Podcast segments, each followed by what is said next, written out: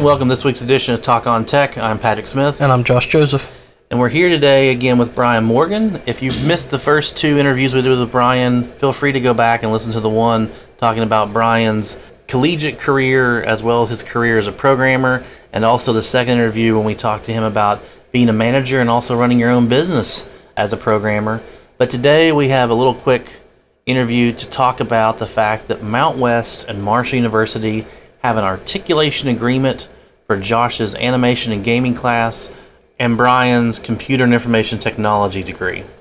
So, Josh, I'm going to let you kind of take it away, and you okay. and Brian can talk about your two programs and how they mesh together, and how a student could come through Mountwest getting a two year degree and continue on seamlessly to Marshall to get a bachelor's. Okay, so um, at Mountwest, we offer uh, animation and game development associate's degree. In that program, students will take various programming courses and design courses that deal with game development the different projects and things that they do throughout, especially a lot of the introductory courses. What's really nice is it it gears them towards the gaming side, but it also teaches them programming in general as far as just languages like C++ and C Sharp. And so they're able to take that information and we we apply it towards the game development side, but the student also is familiar with the actual programming languages and what they can do and building other applications as well.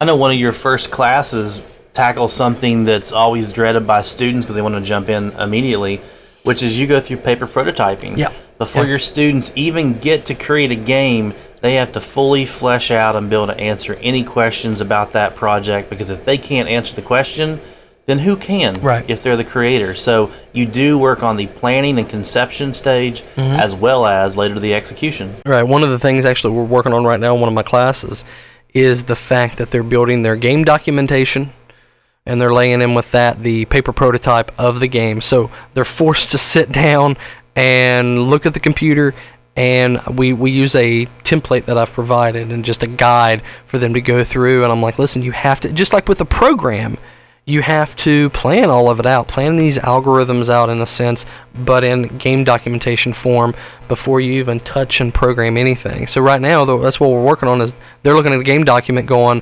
I've got to really think of my ideas and get them all out on paper so that they all make sense and I'm not just trying to pull them from my head to put them into a computer. And the great next logical step there is you suddenly put uh, timelines to that stuff. Right, so right. they, they actually have a project plan, mm-hmm. they have deliverables, they can meet that, and that's what they're going to need in the real world. Yeah, and I've just recently updated several of my classes in the program to reflect a lot of the newer trends and with the, the different technologies and stuff that we're using with the game development side. And I'm pushing towards using Game Engine a little earlier. Right now, we're focusing on some Unity stuff, but you know, again, they still got to learn the programming side to be able to program within that game engine. But right now, yeah, they're they're a little blown away. The new students this fall are um, understandably now they get the fact that okay, we got to plan this out, game documentation plan it out, paper prototype, and then we're gonna get into a computer program and learn how how to make it appear on the screen. Sure. And with anything that we talk about here today, Josh or Brian, I want the audience to keep in mind that when we talk about programming languages here, if you listen to this in a year, there is the potential that they're going to be talking and teaching a different programming language. Do not fret. It's the, it's the way of IT, and so just realize if you hear them say, "Well, we're teaching C this semester," or we're teaching Java. That can change. Languages are like regular uh, foreign languages here. You learn English and you know what a noun is and what a verb is and an adjective. You can apply that to French and other areas. You just have to learn the, the way they actually spell it.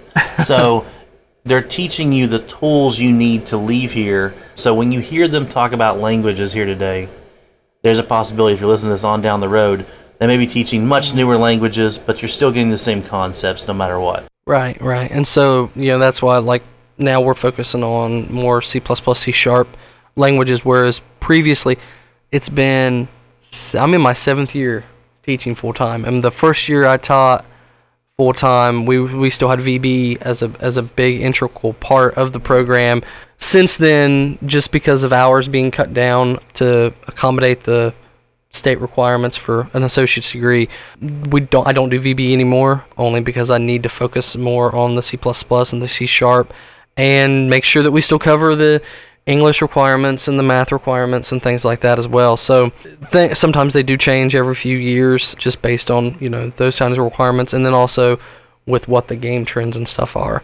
So you know, with my students, we start with going through game documentation, and then we get into some hands-on programming, and then beyond that. The animation side is design courses using Adobe products and trying to get their hands on a few other products as well to be able to go through and get a little bit of both. Um, it's a well rounded program where it's not just strictly programming and it's not strictly animation, and we're trying to fit both concepts into that. We now have a mobile application development class, IT 262, runs in the spring. I pulled out an elective and it's kind of just sliding its way right in there. It's going well. We're using the new MAClab for that. So once So- they once they actually go the two years with us Mm-hmm. and they've they've got them some C and C sharp and maybe some iOS or Android skills under their belt, they then come over here to Marshall University and come into Brian's program. Wait, what is this planning stuff you you speak of? All we do is go at go at it and just throw them to the wolves and say develop. Who needs to plan? Yeah, who needs to plan anything out. yeah, uh, kind of like how it took us a while to, to plan this articulation, right? Yeah. Um, The best laid plans. the best laid plans are those, yeah. But no, yeah, we've we've gotten several students from Mountwest over the last few years. Um, some have come in under the auspices of no formal agreement between the the two schools, and then I know I've met three students that are not freshmen but uh, new to our program this year that graduated from Mountwest in May. And so, yeah, after coming from your program, they have their C++. They have uh, several of the gaming classes, and you know, Josh, it's funny you you were in my C++ class, and, and now you're teaching C++, Yeah. and it- it's kind of weird to see you know the full circle, but it's good too because you know I know that you know if you're you're following kind of the same stuff, then I know that your students are good, and so hey, I don't even question it. We we give them the credit for the, the class, Right. and and we we go with it. But students, when they get here, of course, they have to still satisfy the Marshall Plan mm-hmm. requirements Sure. and, and do their, their general education. But then in, in our, our gaming program, they're able to take jump right into the 300, 400 level gaming classes and pick up with the skills right after you know what they've learned from you guys, and then mm-hmm. do some more advanced games with C with both C sharp, like Yeah. you said, and then they throw some Java at them, some graphics programming, and and it, it's a you know a good mix because I see advantages of students doing this. If they do your two year degree and they want to go hit the job market, there you go. Mm-hmm. If they say, you know, I want to go on to school, come on to us two and a half years later, and you you've got two degrees. Right. Yeah, that's what I've told students that, that come to a four year program that hey, it's going to take you the four years to get you out there on the street doing something with that piece of paper, and so you know, I like the the um, opportunities of it. Of uh, you know, originally it was called a two plus two, then a two plus three, but I think it's about two and a half years now. Yeah. That I like those opportunities for students who are unsure of themselves at first. For one, Right. I mean, they go, they get their degree, they can you know hit the job market if they want to, or come on over and, and talk to us. Right. I- feel like what really helps too, besides the fact that um, a student, a lot of times when they come to our school, dep- depending on if they're non traditional or not straight out of high school, they're kind of not sure exactly what they want to do. They just know they need a college degree.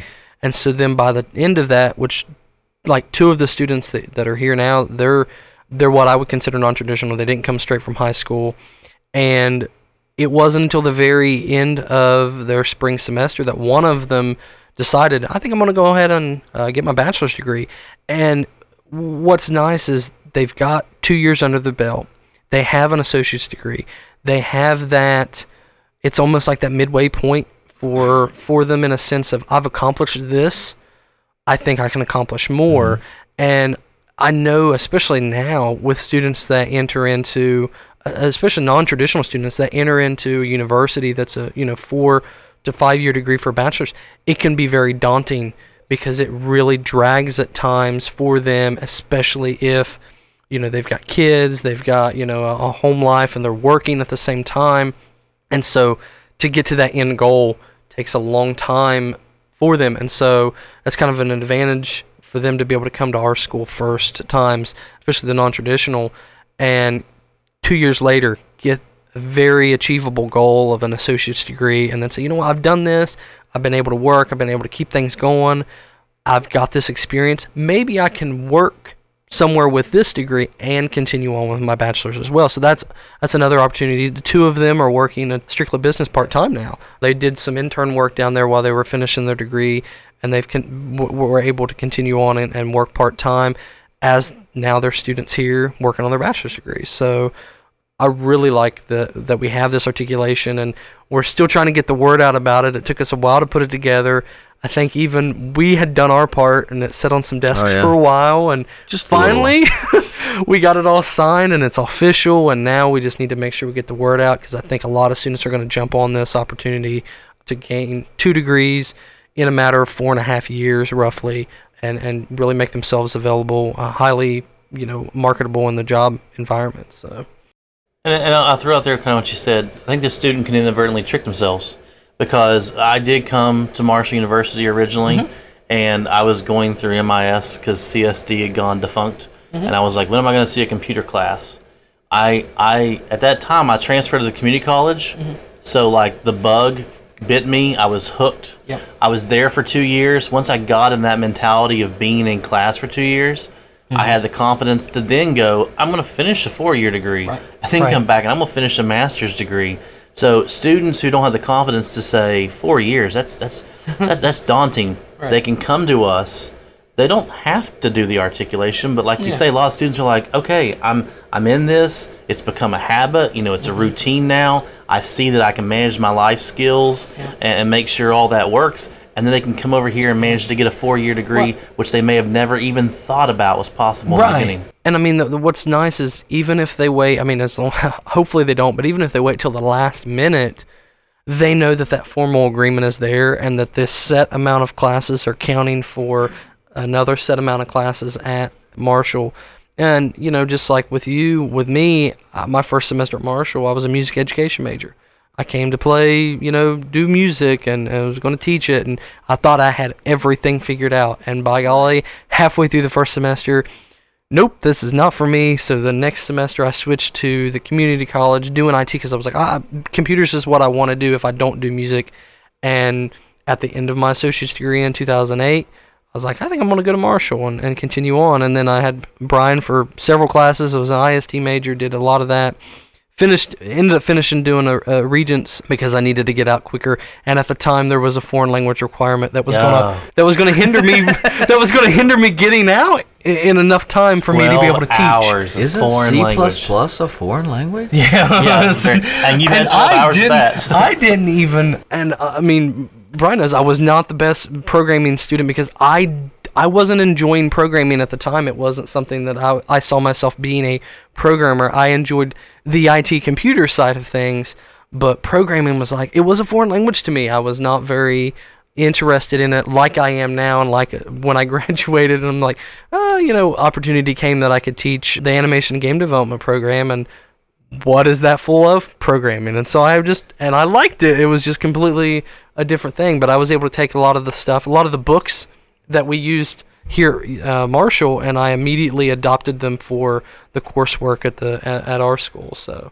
Well, if you've ever listened to any other podcast we've done, you'll quickly learn that the people got through their lives because of connections. Yep. Uh, Brian got had connections. I had connections. You network with people. They go, "Hey, uh, remember we talked and there's a possible job here." That type of thing. The cool thing about this program is you're going to get a lot of networking done at the community college, and you're going to come up here and be in Brian's classes. You're going to have double the connections. You're going to have you're going to have double the people that can work as references for you. You're going to have double the portfolio because you're going to do Josh's work and have a portfolio halfway through your academic career, and then you're going to come up here and do Brian's stuff. So I just think it, it makes you even more prepared and even more ready to have something happen a job prospect, leads, that type of thing. You're going to be twice as prepared, in my opinion.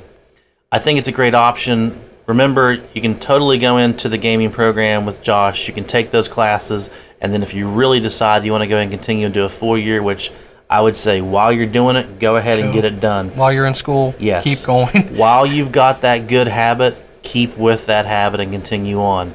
So it's another option you have.